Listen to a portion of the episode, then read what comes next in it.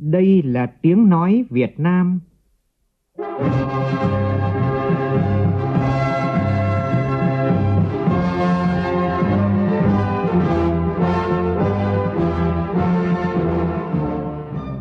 là tiếng nói Việt Nam,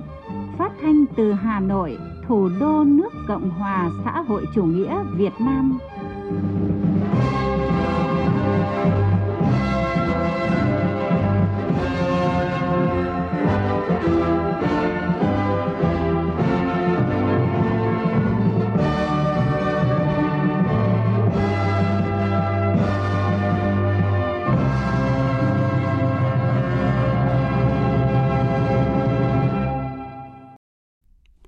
Biên tập viên Duy Quyền xin kính chào quý vị và các bạn. Mời quý vị và các bạn nghe chương trình Thời sự trưa của Đài Tiếng Nói Việt Nam với những nội dung chính sau đây.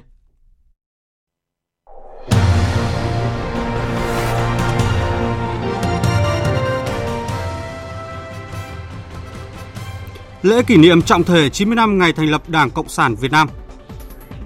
Việt Nam ghi nhận trường hợp thứ 8 dương tính với chủng mới của virus corona. Trước diễn biến mới của dịch, Thủ tướng Nguyễn Xuân Phúc đề nghị người dân hạn chế tập trung đông người, các tỉnh đã công bố dịch dừng tất cả các lễ hội, kể cả lễ hội đã khai mạc. Ủy ban nhân dân tỉnh Khánh Hòa đề nghị Thủ tướng xem xét chỉ đạo Bộ Giao thông Vận tải và các bộ liên quan có phương án đưa hơn 5.300 người Trung Quốc trở về nước. Trong diễn biến mới nhất, Thái Lan công bố đã dùng thuốc kháng HIV kết hợp thuốc chữa cúm để điều trị thành công bệnh nhân dương tính với virus corona chủng mới.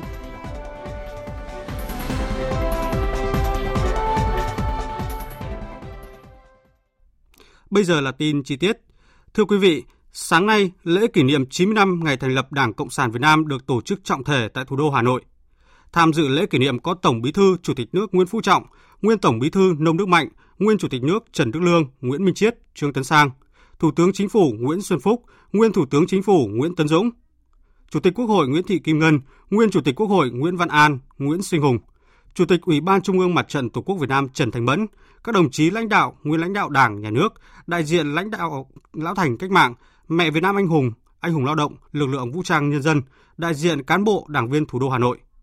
Phóng viên Xuân Dần phản ánh. Trình bày diễn văn tại lễ kỷ niệm, sau khi phân tích bối cảnh lịch sử ra đời của Đảng Cộng sản Việt Nam, Tổng Bí thư Chủ tịch nước Nguyễn Phú Trọng nhấn mạnh, sự ra đời của Đảng Cộng sản Việt Nam ngày 3 tháng 2 năm 1930 là một bước ngoặt lịch sử trọng đại, chấm dứt cuộc khủng hoảng kéo dài về tổ chức và đường lối của cách mạng Việt Nam. Việc Đảng Cộng sản Việt Nam ra đời là thành quả của sự kết hợp giữa chủ nghĩa Mark Lenin với phong trào công nhân và phong trào yêu nước, chứng tỏ giai cấp công nhân Việt Nam đã trưởng thành và đủ sức gánh vác sứ mệnh lịch sử lãnh đạo cách mạng.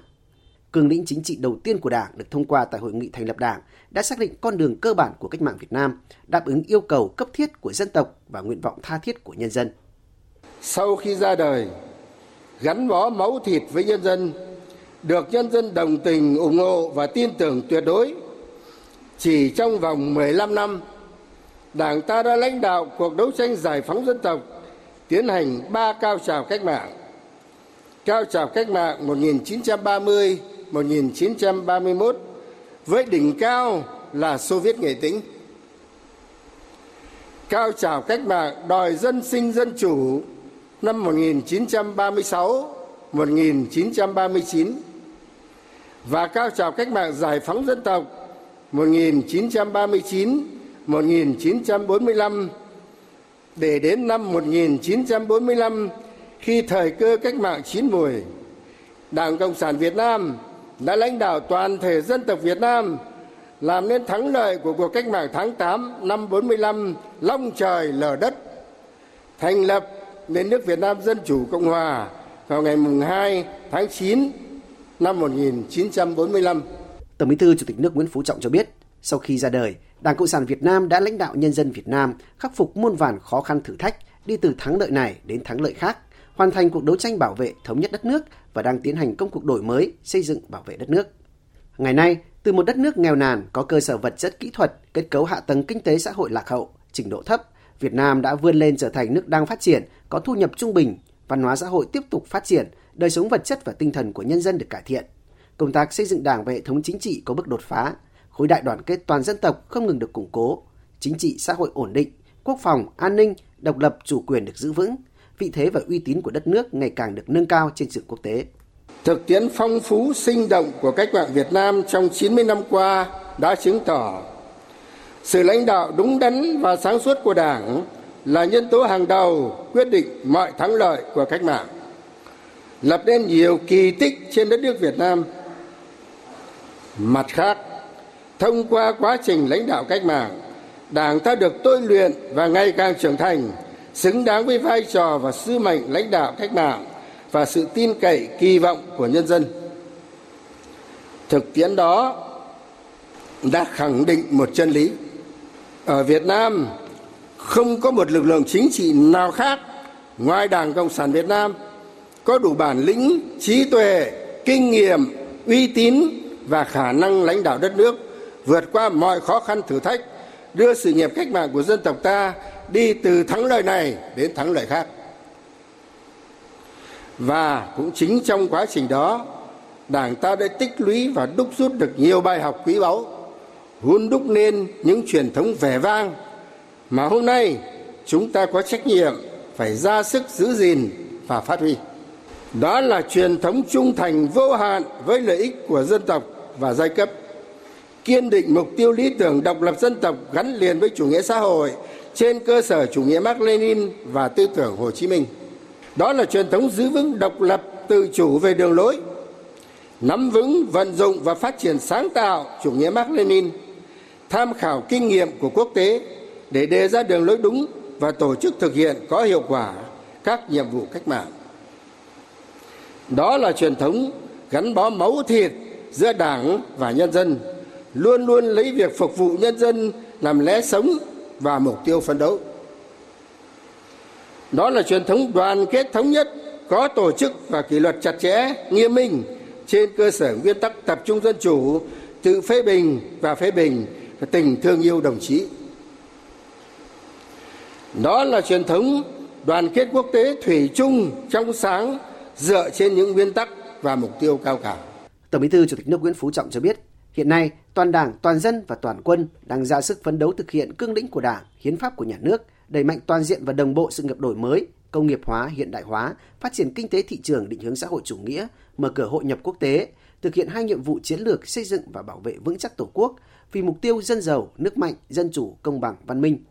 Bối cảnh quốc tế và tình hình trong nước bên cạnh mặt thuận lợi, thời cơ cũng có nhiều khó khăn thách thức. Đòi hỏi toàn đảng, toàn dân, toàn quân hơn bao giờ hết phải phát huy cao độ truyền thống yêu nước và cách mạng, tinh thần đoàn kết, trách nhiệm, nỗ lực phấn đấu vượt qua mọi khó khăn thử thách để xây dựng Tổ quốc ngày càng đàng hoàng hơn, to đẹp hơn. Trong bối cảnh hiện nay, Đảng phải ra sức đẩy mạnh việc xây dựng chỉnh đốn Đảng, làm cho Đảng ngày càng trong sạch, vững mạnh, làm tròn trách nhiệm là đội tiên phong lãnh đạo sự nghiệp cách mạng trong giai đoạn mới. Trong đó, phương hướng chung là phải tiếp tục phát huy truyền thống tốt đẹp, giữ vững và tăng cường bản chất cách mạng và tính tiên phong của Đảng, xây dựng Đảng thực sự trong sạch, vững mạnh cả về chính trị, tư tưởng, đạo đức, tổ chức, cán bộ, đổi mới phương thức lãnh đạo, tăng cường mối liên hệ máu thịt giữa Đảng với nhân dân, bảo đảm cho Đảng đủ sức lãnh đạo sự nghiệp của đất nước không ngừng phát triển. Trong điều kiện Đảng ta là Đảng cầm quyền, hoạt động trong mối môi trường phát triển kinh tế thị trường, mở cửa hội nhập, cán bộ đảng viên giữ nhiều trọng trách, thường xuyên phải đối mặt với những cám dỗ của tiền bạc, của cải vật chất, quyền lực, lợi ích cá nhân. Chúng ta càng phải chăm lo giữ vững bản chất cách mạng và tính tiên phong của Đảng. Nếu không nhận thức sâu sắc điều này, nếu cán bộ đảng viên không tích cực và kiên trì rèn luyện, học tập thì rất dễ bị thoái hóa biến chất. Vấn đề giữ vững bản chất của Đảng là một đảng cộng sản, đảng cách mạng chân chính, hoạt động vì sự nghiệp của giai cấp công nhân của dân tộc, vì lợi ích của nhân dân là vấn đề hết sức cơ bản và quan trọng. Chủ tịch Hồ Chí Minh đã từng cảnh báo một dân tộc, một đảng và mỗi con người ngày hôm qua là vĩ đại có sức hấp dẫn lớn không nhất thiết hôm nay và ngày mai vẫn được mọi người yêu mến và ca ngợi nếu lòng dạ không trong sáng nữa nếu xa vào chủ nghĩa cá nhân nhấn mạnh năm 2020 có ý nghĩa rất quan trọng là năm cuối của nhiệm kỳ đại hội lần thứ 12 năm tiến hành đại hội đảng bộ các cấp tiến tới đại hội toàn quốc lần thứ 13 của Đảng. Tình hình quốc tế và trong nước tạo ra nhiều thời cơ thuận lợi nhưng cũng đang đặt ra không ít khó khăn thách thức. Tổng Bí thư Chủ tịch nước Nguyễn Phú Trọng yêu cầu toàn Đảng, toàn dân và toàn quân phải nỗ lực rất cao, quyết tâm rất lớn, phấn đấu để hoàn thành thắng lợi nhiệm vụ đã đề ra. đồng thời bày tỏ tin tưởng vững chắc rằng Đảng Cộng sản Việt Nam sẽ hoàn thành xuất sắc trọng trách của mình. Toàn Đảng, toàn dân, toàn quân chung sức đồng lòng, nỗ lực phấn đấu xây dựng một nước Việt Nam hòa bình, thống nhất, độc lập, dân chủ, giàu mạnh, vững bước đi lên chủ nghĩa xã hội. Tại lễ kỷ niệm, ông Hà Ký 87 tuổi, đảng viên lão thành, đại diện đảng viên cả nước phát biểu bày tỏ tự hào trước những thành tựu to lớn mà Đảng, nhân dân đã đạt được, khẳng định những chủ trương đường lối đúng đắn của Đảng cùng với những đóng góp hy sinh của bao thế hệ đảng viên là nguyên nhân thắng lợi của cách mạng Việt Nam. Đồng thời bày tỏ tin tưởng tuyệt đối vào sự lãnh đạo của Đảng và gửi gắm niềm tin vào thế hệ trẻ hôm nay sẽ nối tiếp và phát huy truyền thống cách mạng vẻ vang, phấn đấu làm nên những kỳ tích to lớn, bảo vệ vững chắc Tổ quốc Việt Nam xã hội chủ nghĩa, xây dựng đất nước ta đàng hoàng hơn, to đẹp hơn như Bác Hồ kính yêu hằng mong ước. Đại diện thế hệ trẻ, đảng viên Nguyễn Thủy Linh, sinh viên trường Đại học Ngoại ngữ Đại học Quốc gia Hà Nội bày tỏ niềm tự hào của tuổi trẻ cả nước với truyền thống vẻ vang của Đảng, niềm tin của Đảng và lực lượng thanh niên, nhận thức rõ vai trò của thế hệ trẻ trong việc bảo vệ những thành quả cách mạng của Đảng và của dân tộc, đồng thời nguyện phấn đấu hết sức mình xây dựng và kế tục sự nghiệp vẻ vang của Đảng. Tại lễ kỷ niệm cũng đã diễn ra chương trình văn nghệ đặc sắc với nhiều tiết mục ca ngợi Tổ quốc, ca ngợi Đảng Quang Vinh.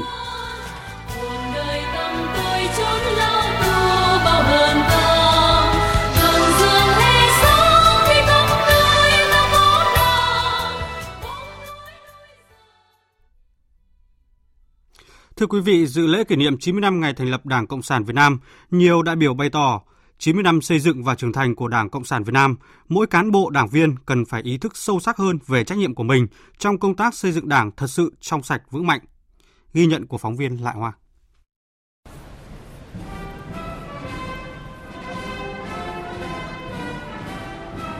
Diện bộ trang phục quân ngũ được là phẳng, trên ngực đeo rất nhiều huân huy chương, Đại tá anh hùng lực lượng vũ trang Trần Thành, nguyên cán bộ Bộ Quốc phòng có mặt rất sớm tại Trung tâm Hội nghị Quốc gia Mỹ Đình sáng nay để dự lễ kỷ niệm 90 năm ngày thành lập Đảng.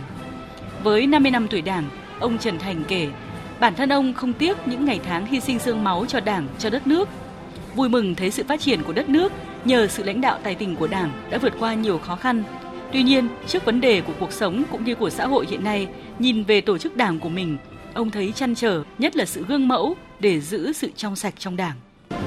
sung sướng nhất của tôi hiện nay đấy là cái cái cái cái đảng ta kiên quyết chống và bài trừ những cái kẻ thoái hóa biến chất. Đây là một cái việc làm lớn nhất của đảng ta mà đã tạo nên niềm tin cho nhân dân. Thì tôi thấy rằng công việc này, như đồng chí tổng bí thư nói, thì không kẻ nào có thể cưỡng lại được với cái quy luật phát triển dưới sự lãnh đạo của đảng ta ngày nay thì đó là những cái điều mà tôi mong rằng đảng ta sẽ tiếp tục đẩy mạnh cái công cuộc triệt phá những cái kẻ thoái hóa biến chất và những kẻ tham nhũng để tạo nên niềm tin của đảng càng ngày càng lớn hơn. Ông Hồ Tế, nguyên Bộ trưởng Bộ Tài chính luôn tâm niệm 90 năm xây dựng và trưởng thành của Đảng Cộng sản Việt Nam, mỗi cán bộ đảng viên càng phải ý thức sâu sắc hơn về trách nhiệm của mình trong công tác xây dựng Đảng thật sự trong sạch và vững mạnh phải phát triển cái quá trình tất cả cái thành tích trước những cái bài học trước vinh quang như thế, phải phát huy cao độ đi. Và thứ hai nữa, vấn đề xây dựng đảng sắp sửa đại hội 13 của đảng này. Cho nên cái vấn đề đường lối sách lược phải phù hợp với cái giai đoạn mới, để hội nhập,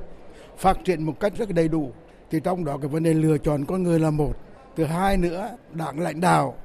Nhưng mà chống được cái việc là tham nhũng đấy. Thứ hai nữa là kiểm soát được quyền lực, để không cho cái cơ hội nó phát triển. Để không ngừng củng cố và tăng cường niềm tin của nhân dân, Đảng phải tiếp tục xây dựng và chỉnh đốn về mọi mặt. Chăm lo xây dựng về tổ chức và nâng cao năng lực thực tiễn của cán bộ đảng viên ở tất cả các cấp và đặc biệt các tổ chức đảng gắn với tổ chức chính quyền, gắn với hệ thống chính trị để nêu cao vai trò tổ chức thực tiễn, gắn bó với thực tiễn và nhân dân. Ông Vũ Trọng Kim, Chủ tịch Hội Cựu Thanh niên Sung phong Việt Nam cho rằng chăm lo xây dựng đảng à, hiện nay là phải à, chăm lo sự đoàn kết nhất trí à, giữ gìn sự đoàn kết như giữ gìn con người của mắt mình và từ trong đảng ra quần chúng nhân dân làm sao đại đoàn kết toàn dân tộc thì sức mạnh của chúng ta sẽ là nhân lên gấp bội và bất cứ công việc gì nhiệm vụ nào chúng ta cũng có thể giành được thắng lợi to lớn cho thời gian tới.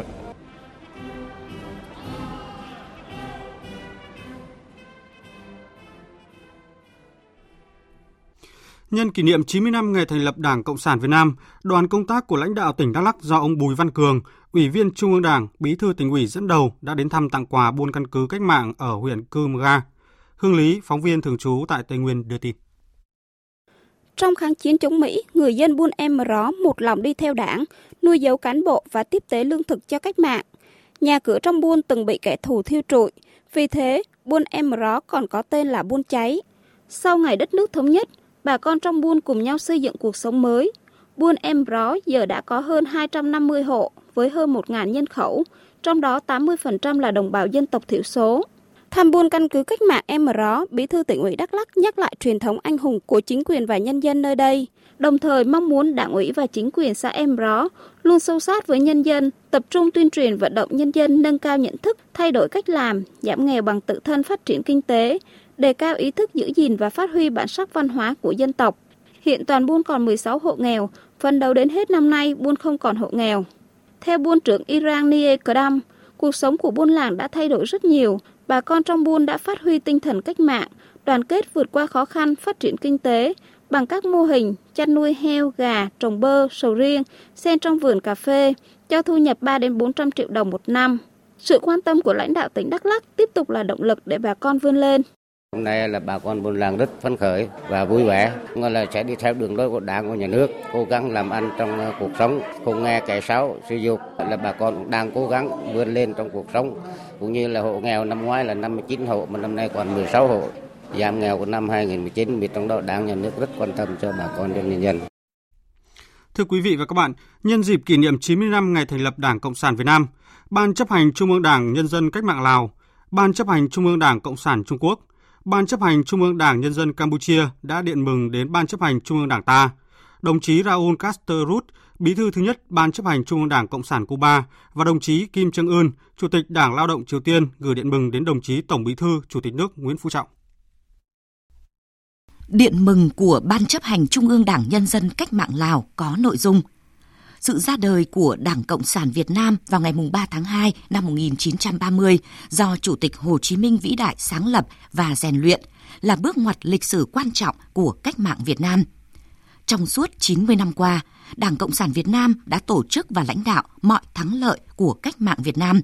thông qua việc đề ra đường lối đúng đắn, sáng suốt, kiên trì và đã lãnh đạo nhân dân Việt Nam anh em lập nên những chiến công lừng lẫy trong sự nghiệp đấu tranh cứu nước vì nền độc lập dân tộc và tự do dân tộc xây dựng đất nước thành nước xã hội chủ nghĩa đầu tiên tại Đông Nam Á vào năm 1945 và tiếp tục giành được thắng lợi vĩ đại, toàn diện, giải phóng hoàn toàn, thống nhất đất nước vào năm 1975 một cách vẻ vang. Tiếp đó, Đảng Cộng sản Việt Nam Quang Vinh đã khởi xướng công cuộc đổi mới và tiếp tục giành được những thành tựu to lớn, toàn diện, có ý nghĩa lịch sử trong công cuộc bảo vệ và xây dựng phát triển đất nước theo định hướng xã hội chủ nghĩa. Đảng Nhân dân Cách mạng Lào và nhân dân các dân tộc Lào đánh giá cao và xin nhiệt liệt chúc mừng về những thành tựu và thắng lợi to lớn mà Đảng Cộng sản Việt Nam và nhân dân Việt Nam anh em đã đạt được và tin tưởng chắc chắn rằng dưới sự lãnh đạo sáng suốt, đúng đắn, quyết đoán của Đảng Cộng sản Việt Nam do Tổng Bí thư Chủ tịch nước Nguyễn Phú Trọng đứng đầu. Nhân dân Việt Nam anh hùng sẽ tiếp tục giành được nhiều thành tựu mới, to lớn hơn nữa trong việc thực hiện thắng lợi nghị quyết đại hội lần thứ 12 của Đảng Cộng sản Việt Nam vì mục tiêu dân giàu, nước mạnh, dân chủ, công bằng và văn minh, hướng tới Đại hội đại biểu toàn quốc lần thứ 13 của Đảng. Đảng Nhân dân Cách mạng Lào vô cùng tự hào nhận thấy trong suốt thời gian qua, với danh nghĩa là đảng có chung nguồn gốc từ Đảng Cộng sản Đông Dương, các thế hệ lãnh đạo tiền bối của hai đảng, hai nước đã gây dựng, vun đắp và phát triển mối quan hệ hữu nghị vĩ đại, tình đoàn kết đặc biệt và sự hợp tác toàn diện Lào-Việt Nam và trải qua biết bao gian nan thử thách dưới ngọn cờ cách mạng – đã trở thành tài sản chung vô giá, là quy luật tồn tại và phát triển, là một trong những nhân tố quan trọng quyết định mọi thắng lợi của mỗi nước. Đảng, Nhà nước và nhân dân các dân tộc Lào nguyện làm hết sức mình để giữ gìn và phát huy mối quan hệ trên ngày càng đâm hoa kết trái vì lợi ích của nhân dân hai nước, vì hòa bình hữu nghị hợp tác và phát triển ở khu vực và trên thế giới. Điện mừng của Ban chấp hành Trung ương Đảng Cộng sản Trung Quốc nhấn mạnh – 90 năm qua, Đảng Cộng sản Việt Nam đã đoàn kết dẫn dắt nhân dân Việt Nam hoàn thành thắng lợi sự nghiệp giải phóng dân tộc, thống nhất đất nước, thúc đẩy sự nghiệp xây dựng chủ nghĩa xã hội không ngừng giành được những thành tựu mới. Chúng tôi tin tưởng rằng dưới sự lãnh đạo kiên cường của Ban chấp hành Trung ương Đảng Cộng sản Việt Nam do đồng chí Tổng Bí thư Nguyễn Phú Trọng đứng đầu, Đảng và nhân dân Việt Nam nhất định sẽ không ngừng củng cố, hoàn thiện sự lãnh đạo của Đảng và chế độ xã hội chủ nghĩa, thúc đẩy toàn diện đồng bộ sự nghiệp đổi mới, tiến tới tổ chức đại hội lần thứ 13 của Đảng Cộng sản Việt Nam với những thành tích đặc biệt. Đảng Cộng sản Trung Quốc trước sau như một coi trọng cao độ việc phát triển quan hệ hợp tác hữu nghị với Đảng Cộng sản Việt Nam, sẵn sàng cùng với Đảng Cộng sản Việt Nam tăng cường trao đổi chiến lược, thúc đẩy tin cậy chính trị, đi sâu trao đổi kinh nghiệm lý luận thực tiễn về xây dựng Đảng, quản lý đất nước, học hỏi lẫn nhau, ủng hộ lẫn nhau trong quá trình tìm tòi con đường xã hội chủ nghĩa mang đặc sắc của mình, cùng dẫn dắt quan hệ Trung Việt phát triển lành mạnh ổn định, thúc đẩy sự nghiệp xã hội chủ nghĩa không ngừng phát triển, đóng góp cho sự nghiệp tiến bộ của nhân loại. Chúc sự nghiệp xây dựng chủ nghĩa xã hội và đổi mới của Việt Nam giành được nhiều thành tựu to lớn hơn nữa dưới sự lãnh đạo của Đảng Cộng sản Việt Nam. Chúc tình hữu nghị truyền thống Trung Quốc Việt Nam mãi mãi xanh tươi, đời đời bền vững. Chúc quan hệ đối tác hợp tác chiến lược toàn diện Trung Quốc Việt Nam không ngừng phát triển đi vào chiều sâu. Điện mừng của Ban chấp hành Trung ương Đảng Nhân dân Campuchia có nội dung –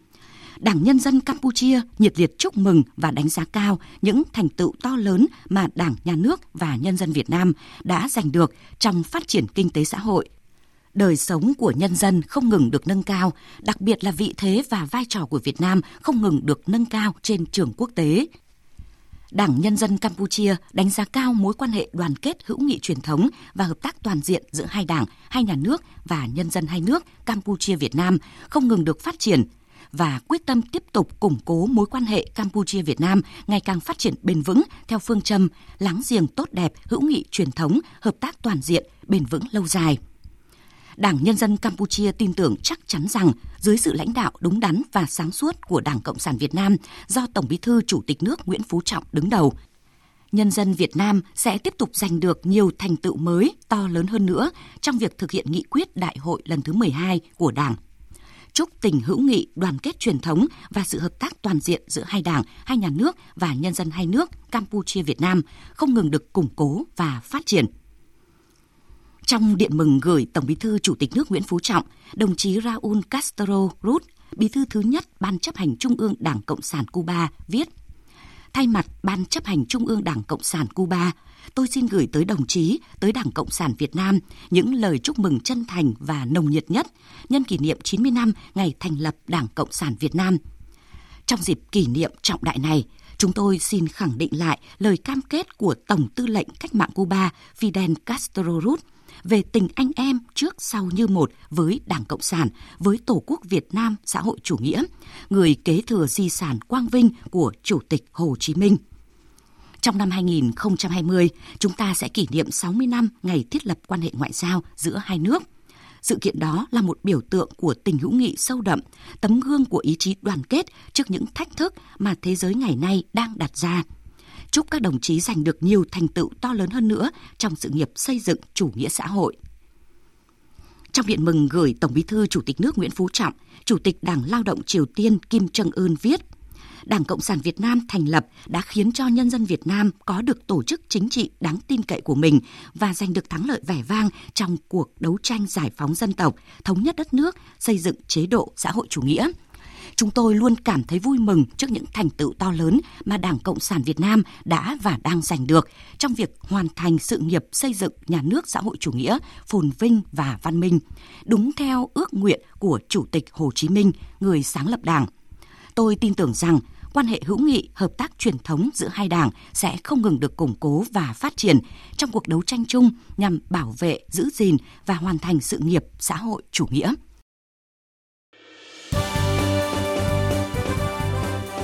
Thời sự tiếng nói Việt Nam. Thông tin nhanh. Bình luận sâu. Tương tác đa chiều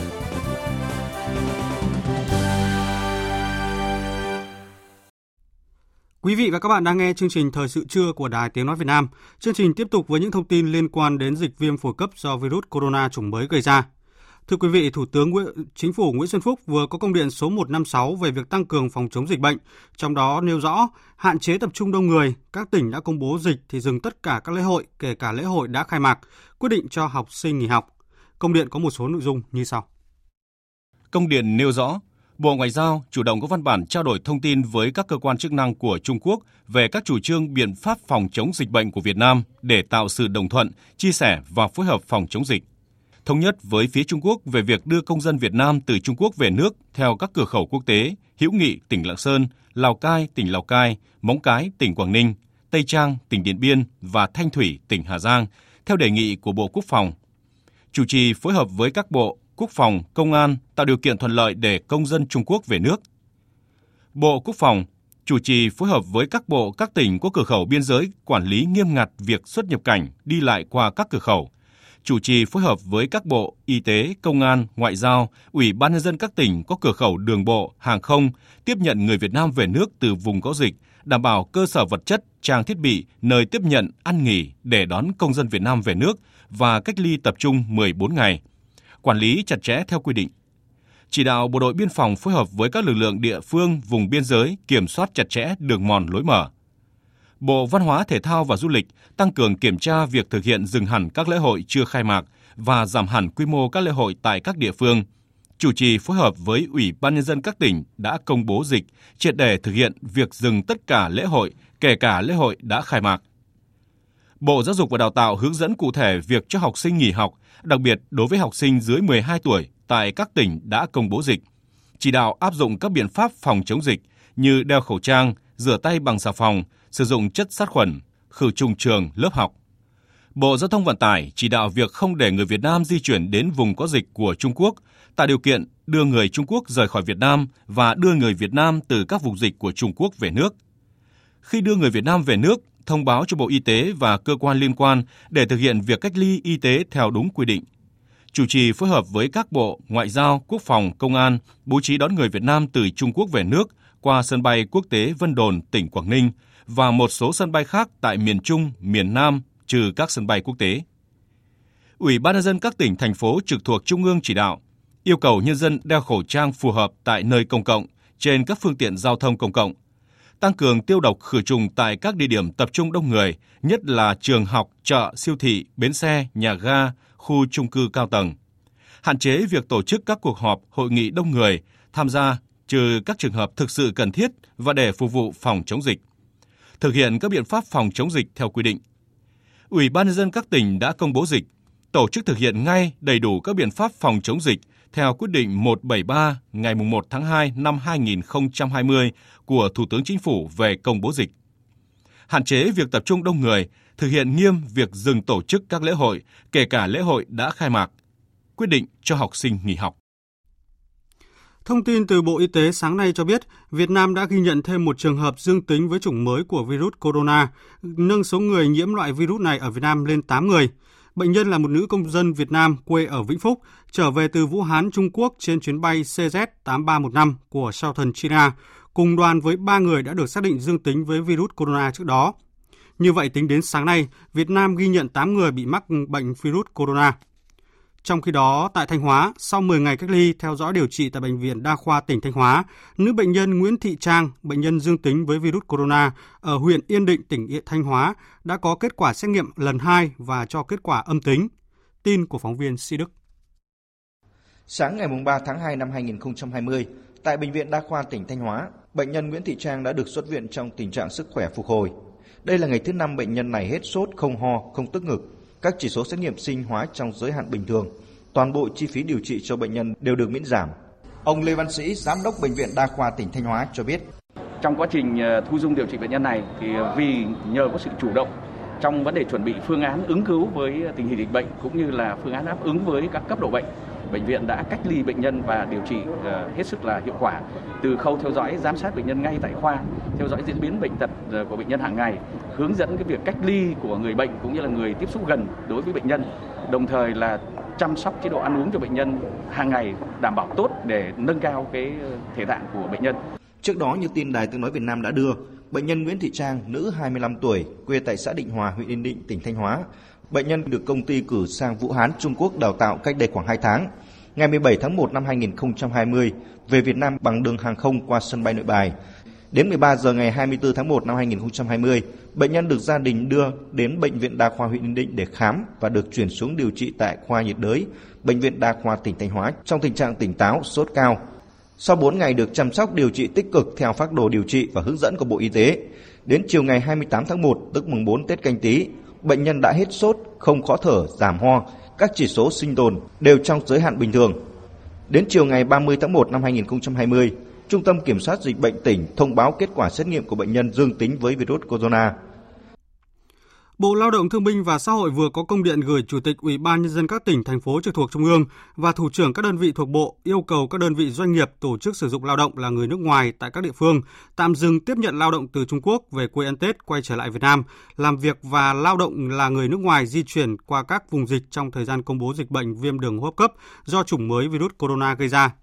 Còn tại một số địa phương vùng Đông Bắc như Hải Phòng, Hải Dương, lao động người Trung Quốc quay trở lại sau Tết Nguyên đán phải được cách ly đủ 14 ngày trước khi xuống xưởng làm việc. Trong thời gian này, người lao động được giám sát, theo dõi sức khỏe hàng ngày và được bố trí làm việc ngay tại nơi cách ly. Phản ánh của nhóm phóng viên Thanh Nga và Linh Giang thường trú khu vực Đông Bắc. Tại khu kinh tế Hải Phòng, đến thời điểm này đã có gần 700 lao động người Trung Quốc quay trở lại làm việc sau kỳ nghỉ Tết Nguyên đán. Trong số này, không có ai đến từ vùng dịch. Hiện những lao động người Trung Quốc này đều có sức khỏe ổn định và đều được cách ly giám sát, kiểm tra nhiệt độ hai lần mỗi ngày, bố trí phương tiện công việc ngay tại ký túc xá hoặc khu vực riêng của các công ty.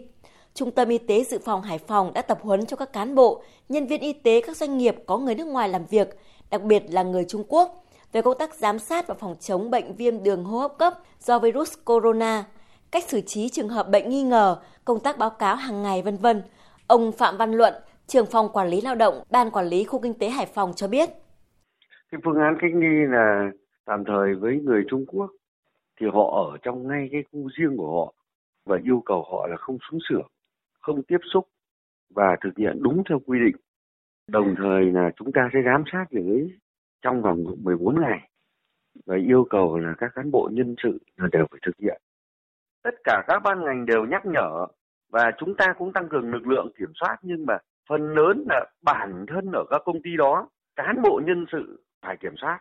các địa phương và ban quản lý phải kết hợp hết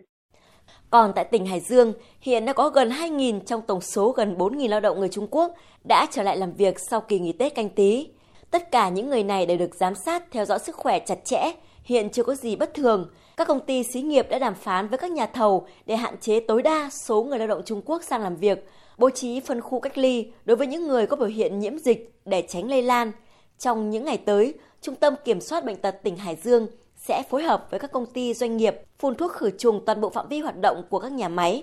Sở Lao động Thương binh và Xã hội tỉnh Hải Dương đã yêu cầu các địa phương doanh nghiệp giả soát nắm rõ số lượng và theo dõi sức khỏe của những lao động là người Hải Dương đi làm việc tại Trung Quốc về nước trong dịp này.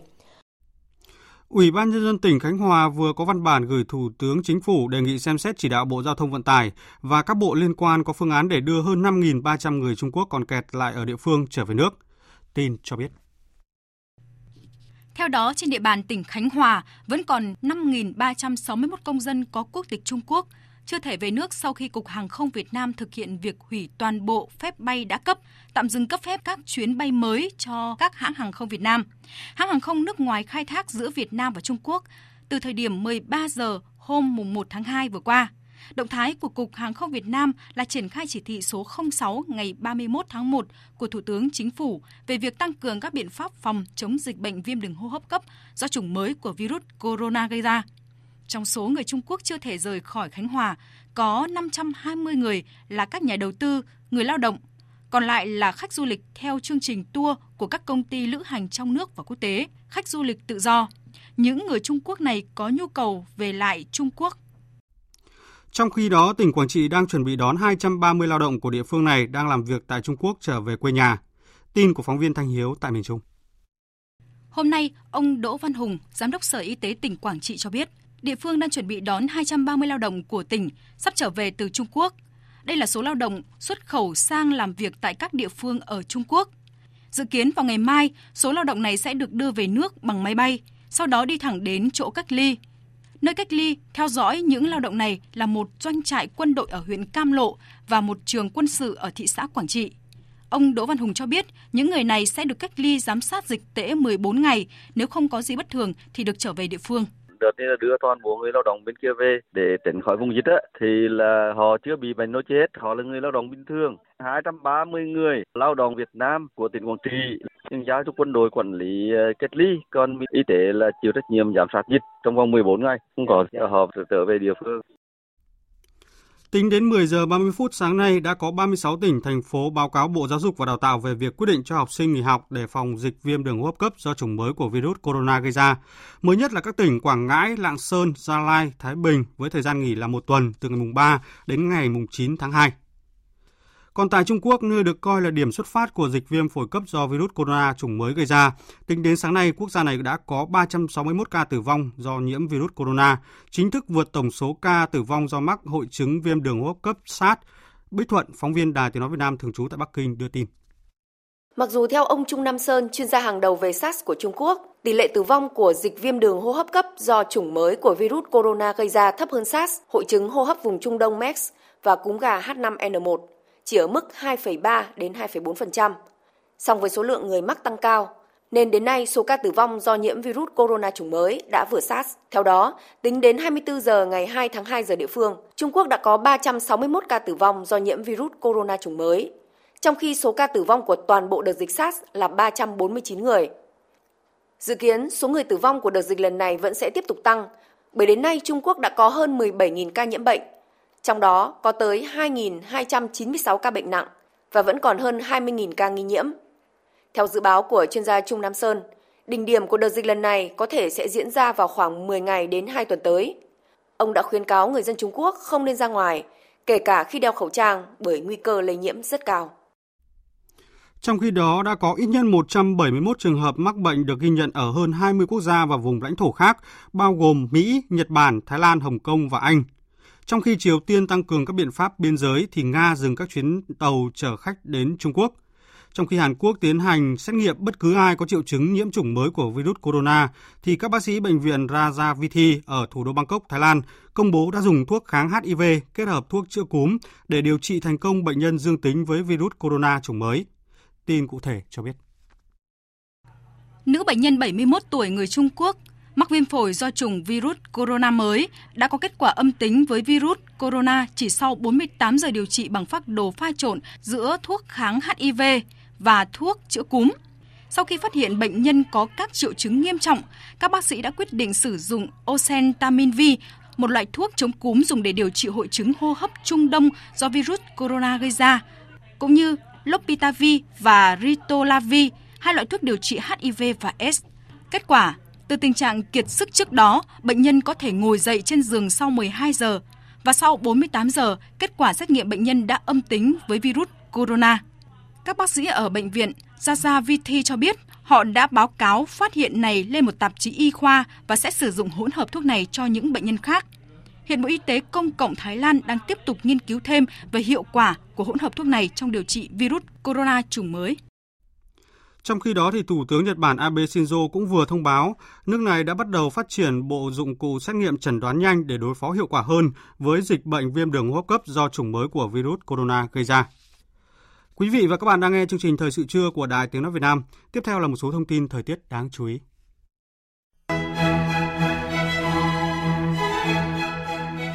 Thưa quý vị và các bạn, ngay buổi sáng đầu tuần thì các tỉnh Bắc Bộ trong đó có thủ đô Hà Nội tiếp tục duy trì thời tiết mưa nhỏ, mưa phùn và sương mù dày đặc khiến tầm nhìn bị hạn chế. Và hiện nay bộ phận không khí lạnh đã báo đang tiếp tục di chuyển xuống phía Nam và sẽ ảnh hưởng đến vùng núi phía Bắc. Chiều tối đến đêm nay ảnh hưởng đến các nơi khác ở phía Đông Bắc Bộ, sau đó ảnh hưởng đến Bắc Trung Bộ, một số nơi ở phía Tây Bắc Bộ và Trung Trung Bộ. Do ảnh hưởng của không khí lạnh, ở Bắc Bộ có mưa, mưa rào và có nơi có rông, trời rét. Từ đêm nay ở Bắc Trung Bộ có mưa. Và bắt đầu từ ngày mai, ở vùng núi phía Bắc Bắc Bộ có rét đậm, Thanh Hóa trời rét và đợt rét này sẽ kéo dài đến hết tuần. Từ chiều tối và đêm nay, gió chuyển hướng đông bắc mạnh trong đất liền cấp 2, cấp 3, vùng ven biển cấp 3, cấp 4. Từ đêm nay ở vịnh Bắc Bộ và Bắc Biển Đông, gió chuyển hướng đông bắc mạnh cấp 6, giật cấp 7, biển động.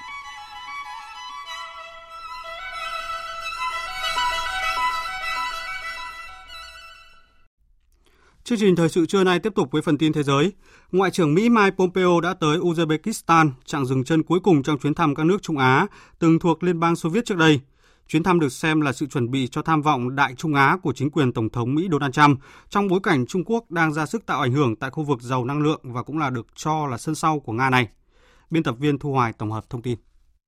Ngoại trưởng Mỹ Mike Pompeo trong ngày hôm nay có cuộc gặp với Tổng thống Uzbekistan Shavkat Mirziyoyev để thảo luận về những vấn đề quan tâm chung, cũng như tái khẳng định sự ủng hộ mạnh mẽ của Mỹ đối với quốc gia Trung Á này. Trước Uzbekistan, người đứng đầu ngành ngoại giao Mỹ đã tới Ukraine, vốn có quan hệ căng thẳng với Nga, sau đó là Belarus và Kazakhstan, hai quốc gia thành viên của một liên minh quân sự và một liên minh kinh tế với Nga. Tại Ukraine, ông đã tái khẳng định sự ủng hộ của Mỹ đối với lập trường của nước này trong cuộc khủng hoảng với Nga, cũng như những vấn đề tại miền Đông hiện do các lực lượng đòi lý khai thân Nga kiểm soát.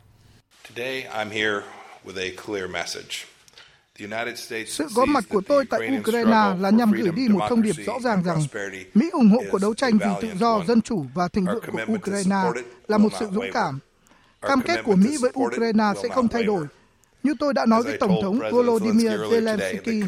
Mỹ ủng hộ mạnh mẽ những nỗ lực của ông ấy nhằm củng cố các thể chế dân chủ. Còn tại Belarus, Ngoại trưởng Mike Pompeo đã hứa hẹn về những bước tiến thực chất trong quan hệ với quốc gia đồng minh gần gũi nhất với Nga.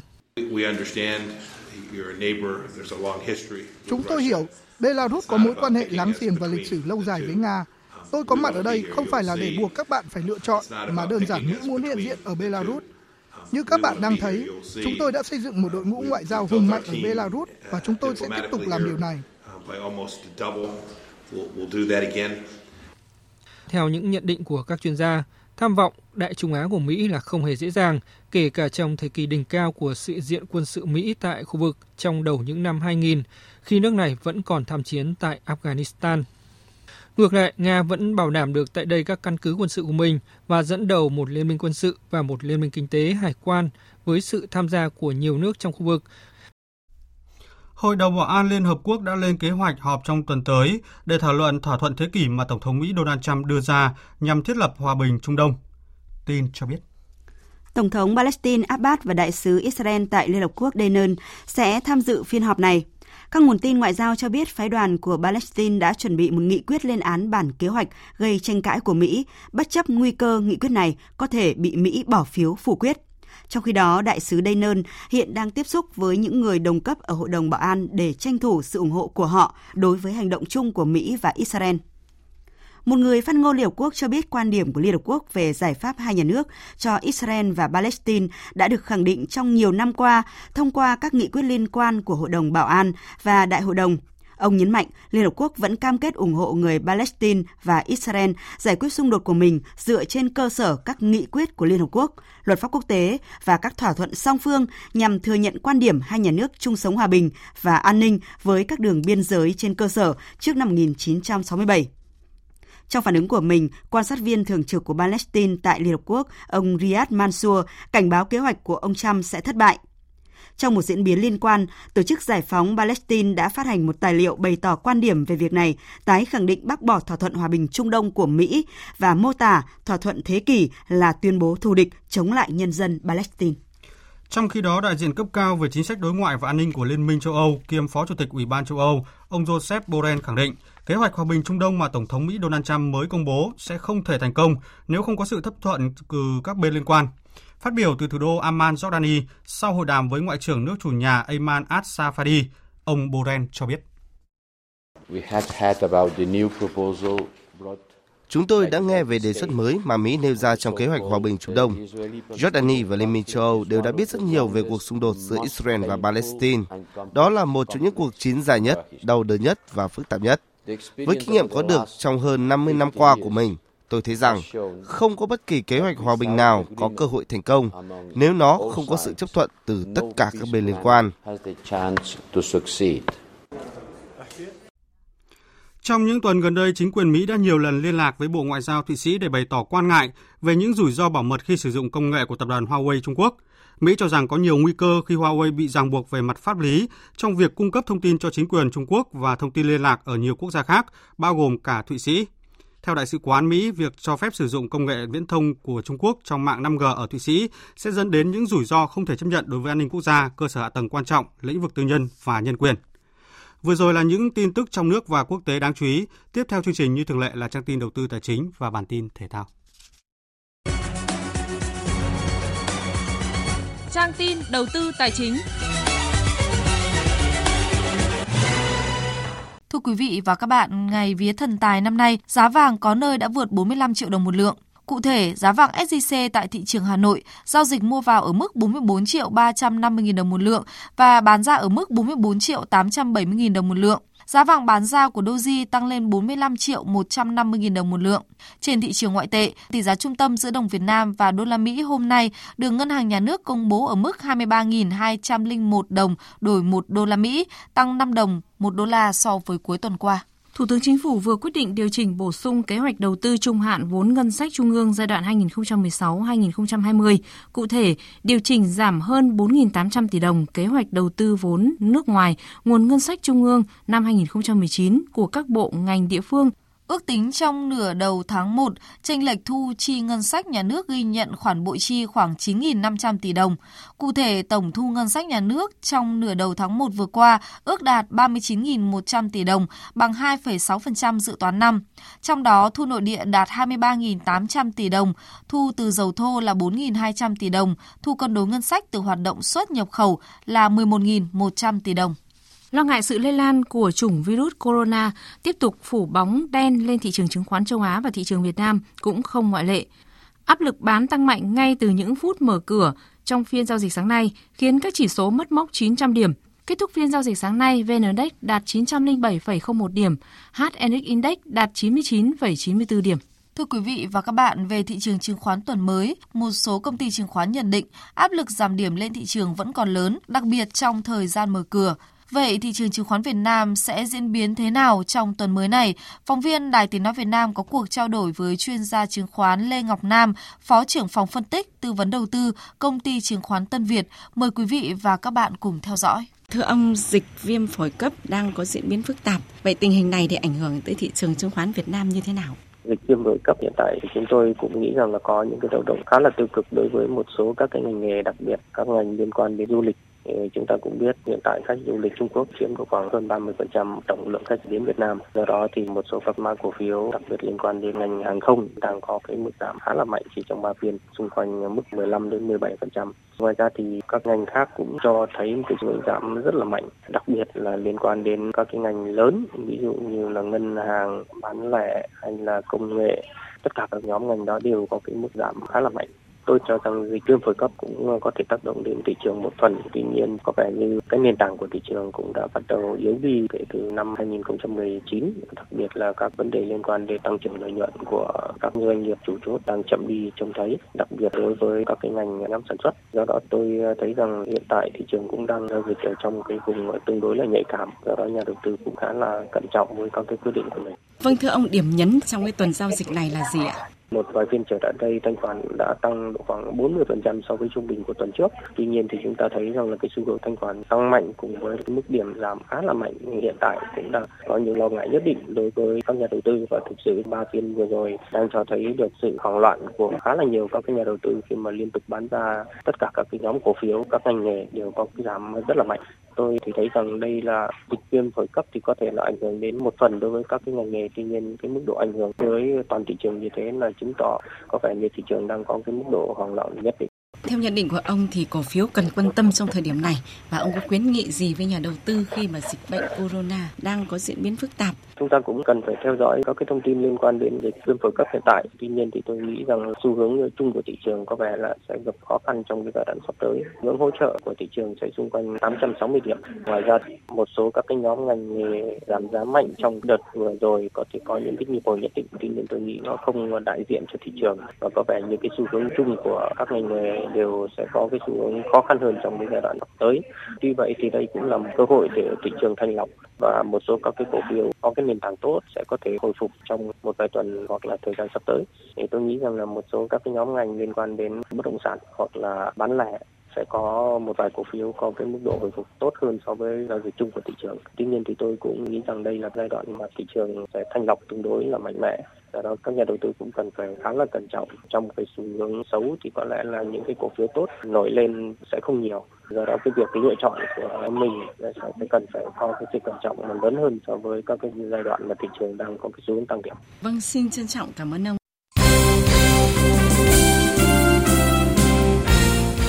Thưa quý vị và các bạn, hôm qua hội nghị tập huấn công tác tổ chức các giải bóng đá chuyên nghiệp quốc gia năm 2020 do Liên đoàn bóng đá Việt Nam VFF và Công ty cổ phần bóng đá chuyên nghiệp Việt Nam VPF phối hợp tổ chức đã khai mạc tại Hà Nội. Theo kế hoạch, hội nghị tập huấn công tác tổ chức các giải bóng đá chuyên nghiệp quốc gia 2020 sẽ kết thúc vào ngày 7 tháng 2. Trong chương trình làm việc hôm qua, hội nghị tập trung vào công tác tập huấn đối với đội ngũ cán bộ an ninh, cán bộ y tế và cập nhật những nội dung sửa đổi, bổ sung luật thi đấu FIFA 2019-2020 cho lực lượng giám sát, trọng tài. Hôm nay, mùng 3 tháng 2, hội nghị tiếp tục với các nội dung chuyên đề dành cho lớp y học, lớp cán bộ truyền thông, điều phối viên. Riêng các trọng tài sẽ phải trải qua bài kiểm tra về thể lực theo các nội dung quy định của FIFA. Mặc dù mùa giải chuyên nghiệp quốc gia 2020 chưa chính thức khởi tranh, nhưng nhiều đội bóng tham gia V-League đã có sự thay đổi trên băng ghế chỉ đạo. Theo đó, câu lạc bộ Sài Gòn đã bất ngờ chia tay huấn luyện viên Nguyễn Thành Công và mời huấn luyện viên Hoàng Văn Phúc về dẫn dắt đội bóng. Trước đó, các đội bóng như Viettel đã có huấn luyện viên mới là Trương Việt Hoàng, BKMX Bình Dương có huấn luyện viên Carlos Oliveira và Thanh Hóa có huấn luyện viên Fabio Lopez. Bên cạnh đó, Hải Phòng cũng có tân thuyền trưởng Phạm Anh Tuấn và Sông Lam Nghệ An có huấn luyện viên Ngô Quang Trường. Cùng với sự đầu tư mạnh mẽ về mặt lực lượng, sự thay đổi trên băng ghế huấn luyện ở các câu lạc bộ, mùa giải 2020 hứa hẹn sẽ có nhiều diễn biến kịch tính. Vào ngày 9 tháng 2 tới, đội tuyển Futsal Việt Nam sẽ lên đường sang Tây Ban Nha tập huấn, chuẩn bị cho vòng chung kết Futsal châu Á 2020. Nhằm tạo điều kiện cho thầy trò huấn luyện viên Phạm Minh Giang có điều kiện kiểm tra thực lực, Liên đoàn bóng đá Việt Nam đã liên hệ với Liên đoàn bóng đá Tây Ban Nha để đề nghị hỗ trợ đội tuyển Futsal Việt Nam thi đấu cọ sát và theo kế hoạch, đội tuyển Futsal Việt Nam sẽ có 3 trận giao hữu với các câu lạc bộ Uma Anquate ngày 12 tháng 2, Mangala ngày 14 tháng 2 và Real Betis ngày 18 tháng 2.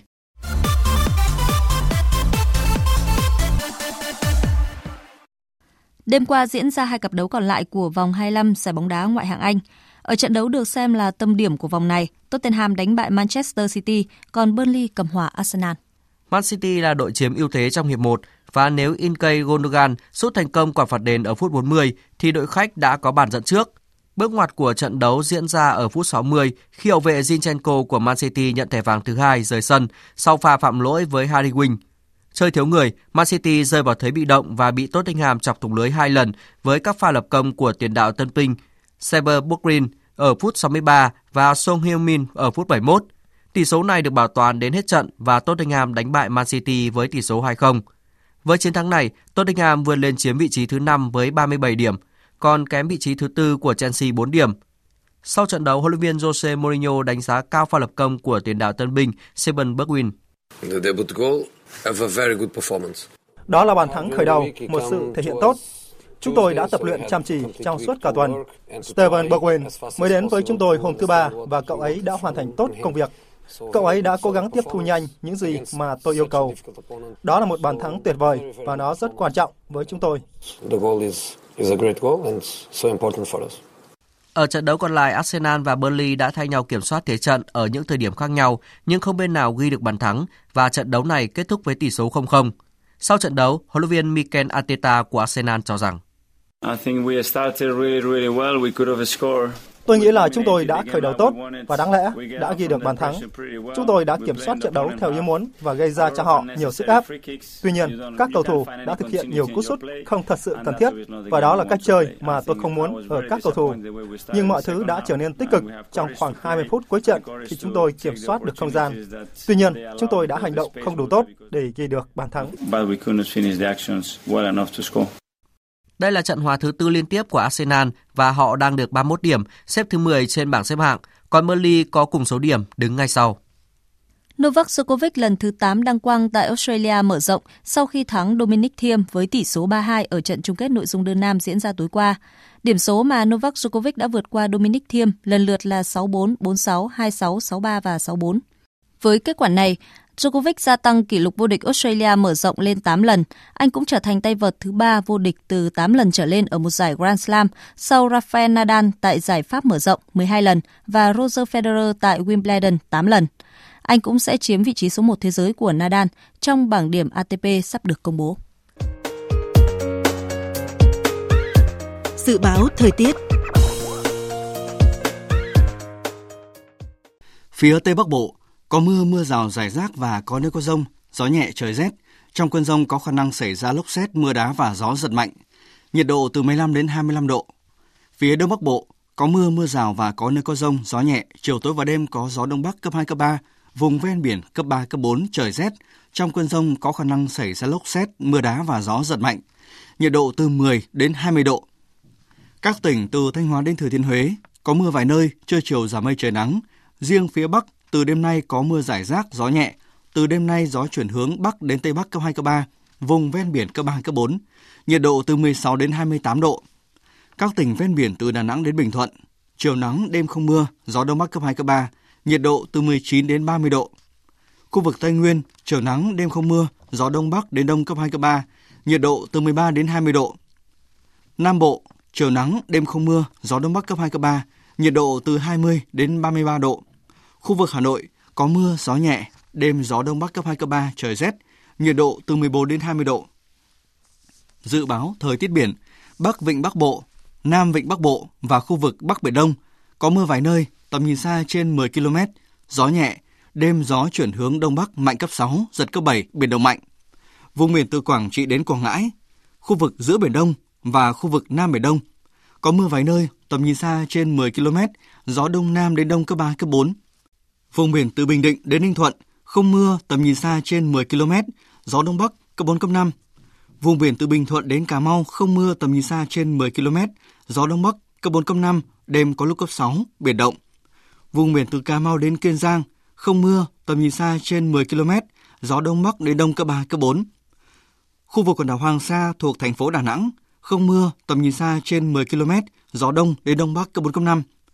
Khu vực quần đảo Trường Sa thuộc tỉnh Khánh Hòa có mưa rào vài nơi, tầm nhìn xa trên 10 km,